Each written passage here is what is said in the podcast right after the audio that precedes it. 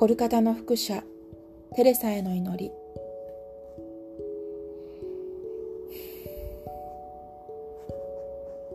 コルカタの副社テレサ。あなたは十字架上で渇き求めるイエスの愛をあなたのうちで生ける炎とされました。それによってすべての人々に注がれる主の愛の灯火となられました。どうぞイエスの御心に願ってください。ここで各地の祈願を祈る。イエスが私の全存在を貫き余すところなくご自分のものとしてくださいますよう私をお導きください。私のこの人生もまた主の光と愛を人々の上に輝かせるものとなりますように。アーメン。マリアの汚れなき御心。私たちの喜びの源。私のためにお祈りください。コルカタの副社テレサ。私のためにお祈りください。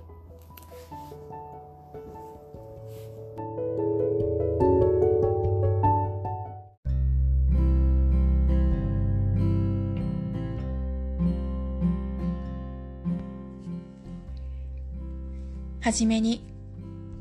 このノベナはすべてマザー・テレサ自身の言葉から成り立っています。彼女のメッセージと模範を祈りとともに私たちの心に深く染み通らせることは、彼女の生涯と生成を記念するのに書くことのできない大切なことです。マザー・テレサの簡潔でしかも深遠な教えを黙想することによって、私たちのイエスへの愛と渇きは深められていきます。そして彼女が行ったように愛し仕えるものとなることを教えられるのです。小さなことに大きな愛を込めて行い、マリアを通してすべてをイエスのために。私たちはマザー・テレサが残した多くの言葉と模範に勇気づけられるばかりでなく、彼女が私たち一人一人を常に心にかけているという慰めと、変わらぬ取りなしの力添えを得られます。ここに諸聖人の交わりの美しさと神秘があります。マザー・テレサの模範的生涯へ目を向けて、インスピレーションを求めるとき、私たちの意向や必要とするもののために彼女の祈りの恵みも得ることができるのです。マザー・テレサの生成への道が私たち一人一人を導く光となりますように。そして私たちの生成への渇望とすべての兄弟姉妹の中の特に最も貧しい人のうちにおいでになるイエスへの喜びに満ちた奉仕のうちに多くの実りがありますように。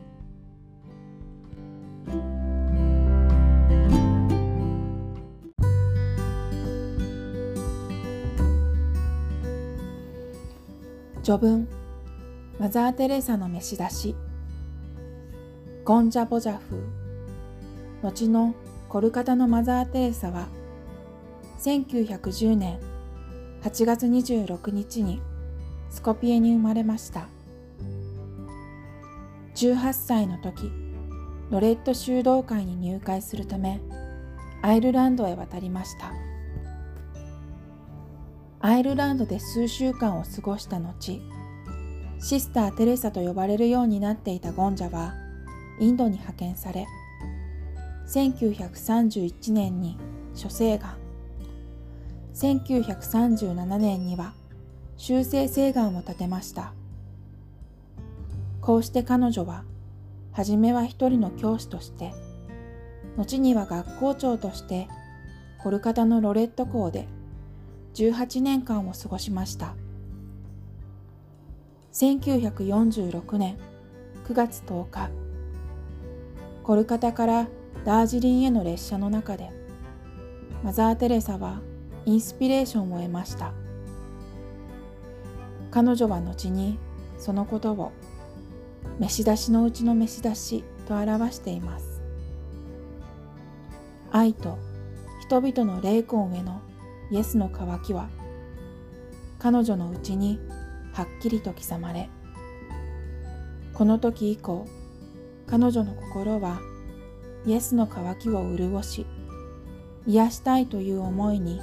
とらわれるものとなりました。内的な語りかけや神秘的直感によってイエスはご自分の心が自分の愛を人々の上に輝かせる愛の囚われ人たちを渇望しておいでになることを彼女にお知らせになりました。貧しい人々が無視されていることへの痛み彼らがご自分を知らないことの悲しみ。そして彼らの愛を絶望しておいでになるご自分の渇きをお示しになったのです。イエスは彼女に願われました。私の愛する娘よ。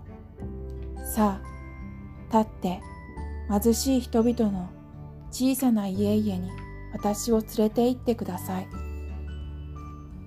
来て私の光となりなさい。私は一人ではいけないのだ。彼らは私を知らないので私を求めることもない。彼らの中に入っていきなさい。私を彼らの中に連れて行ってもらいたい。彼らの小さく貧しい家。暗く幸薄い家庭を訪れることを私はどれほど望んでいることか。イエスはマザー・テレサに貧しい人々の中でも最も貧しい人に仕えるために捧げられた修道会。神の愛の宣教社会を創立するようお求めになりました。神の愛の宣教社会は1950年10月7日にコルカタの大司教区で修道会として公式に認可されました。マザー・テレサの全生涯と活動は神と隣人を愛することの喜び特に困窮している人々の中でも最も貧しい人を愛する喜びを映し出しています。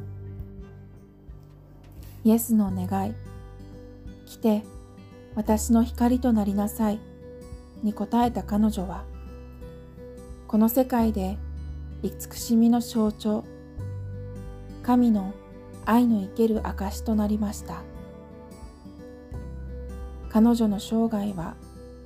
一人一人の人間の偉大さと尊厳大きな愛を込めて忠実に果たされた小さなことの価値。そして神との親しい一致の計り知れないほどの進化を世界に示したのです。マザー・テレサの地上での日々は1997年9月5日に終わりました。その2日後教皇ヨハネ・パウロ2世は彼女について次のように語っています。彼女のとても小柄な姿はありありと私の記憶に焼き付いています。貧しい人々の中でも最も貧しい人に奉仕した生涯の日々によってその背中はこごんでいました。しかし常に尽きることのない内的活力にあふれていました。それはキリストの愛の活力です。神の愛の宣教者マザー・テレサは名実ともにそのものでした。実際彼女の愛の活動と高い生成の名声によって彼女の葬儀には非常に多くの人々が参列しました。彼女の墓所はすぐに巡礼地となり生まれや心情社会的地位に関わりなく人々の祈りの場となっています。教皇ヨハネ・パウロ2世は彼女の死からわずか6年後の2003年10月19日にサンピエトロ広場においてマザー・テレサを複写の列に挙げられました。巡礼者たちへの挨拶の中で教皇は彼女のことを20世紀の最も偉大な宣教者の一人と言及されています。教皇は祈りによって養い深められた神との一致こそがすべての活動の源となり世界で彼女の使命を実り豊かなものとしたのだと強調されました。この神との親しい交わりのまさにその確信に十字架上のイエスの御言葉私は乾くヨハネによる福音書1928があったのです。愛と人々の霊魂へのイエスの渇きをイエスの御母マリアと共に癒すことがマザー・テレサの唯一の存在目的となりました。そしてそれは我を忘れて貧しい人々の中でも最も貧しい人の救いと成果のために地球を急ぎ駆け巡る内的原動力になったのです。教皇は話されました。貧しい人々の中でも最も貧しい人に謙虚に仕えるというマザー・テレサの選択は愛の福音に命を与え生かすものとなり彼女の言葉と行動は社会的立場宗教文化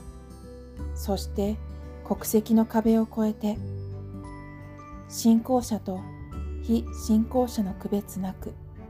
人々の心に触れたのでした。彼女の生涯は神は今もなおこの世界を愛してくださっているという印となりました。マザー・テレサの秘訣は単純です。彼女は自分の命をイエスにすべて委ねたのでイエスは彼女のうちで彼女を通して働くことができたのです。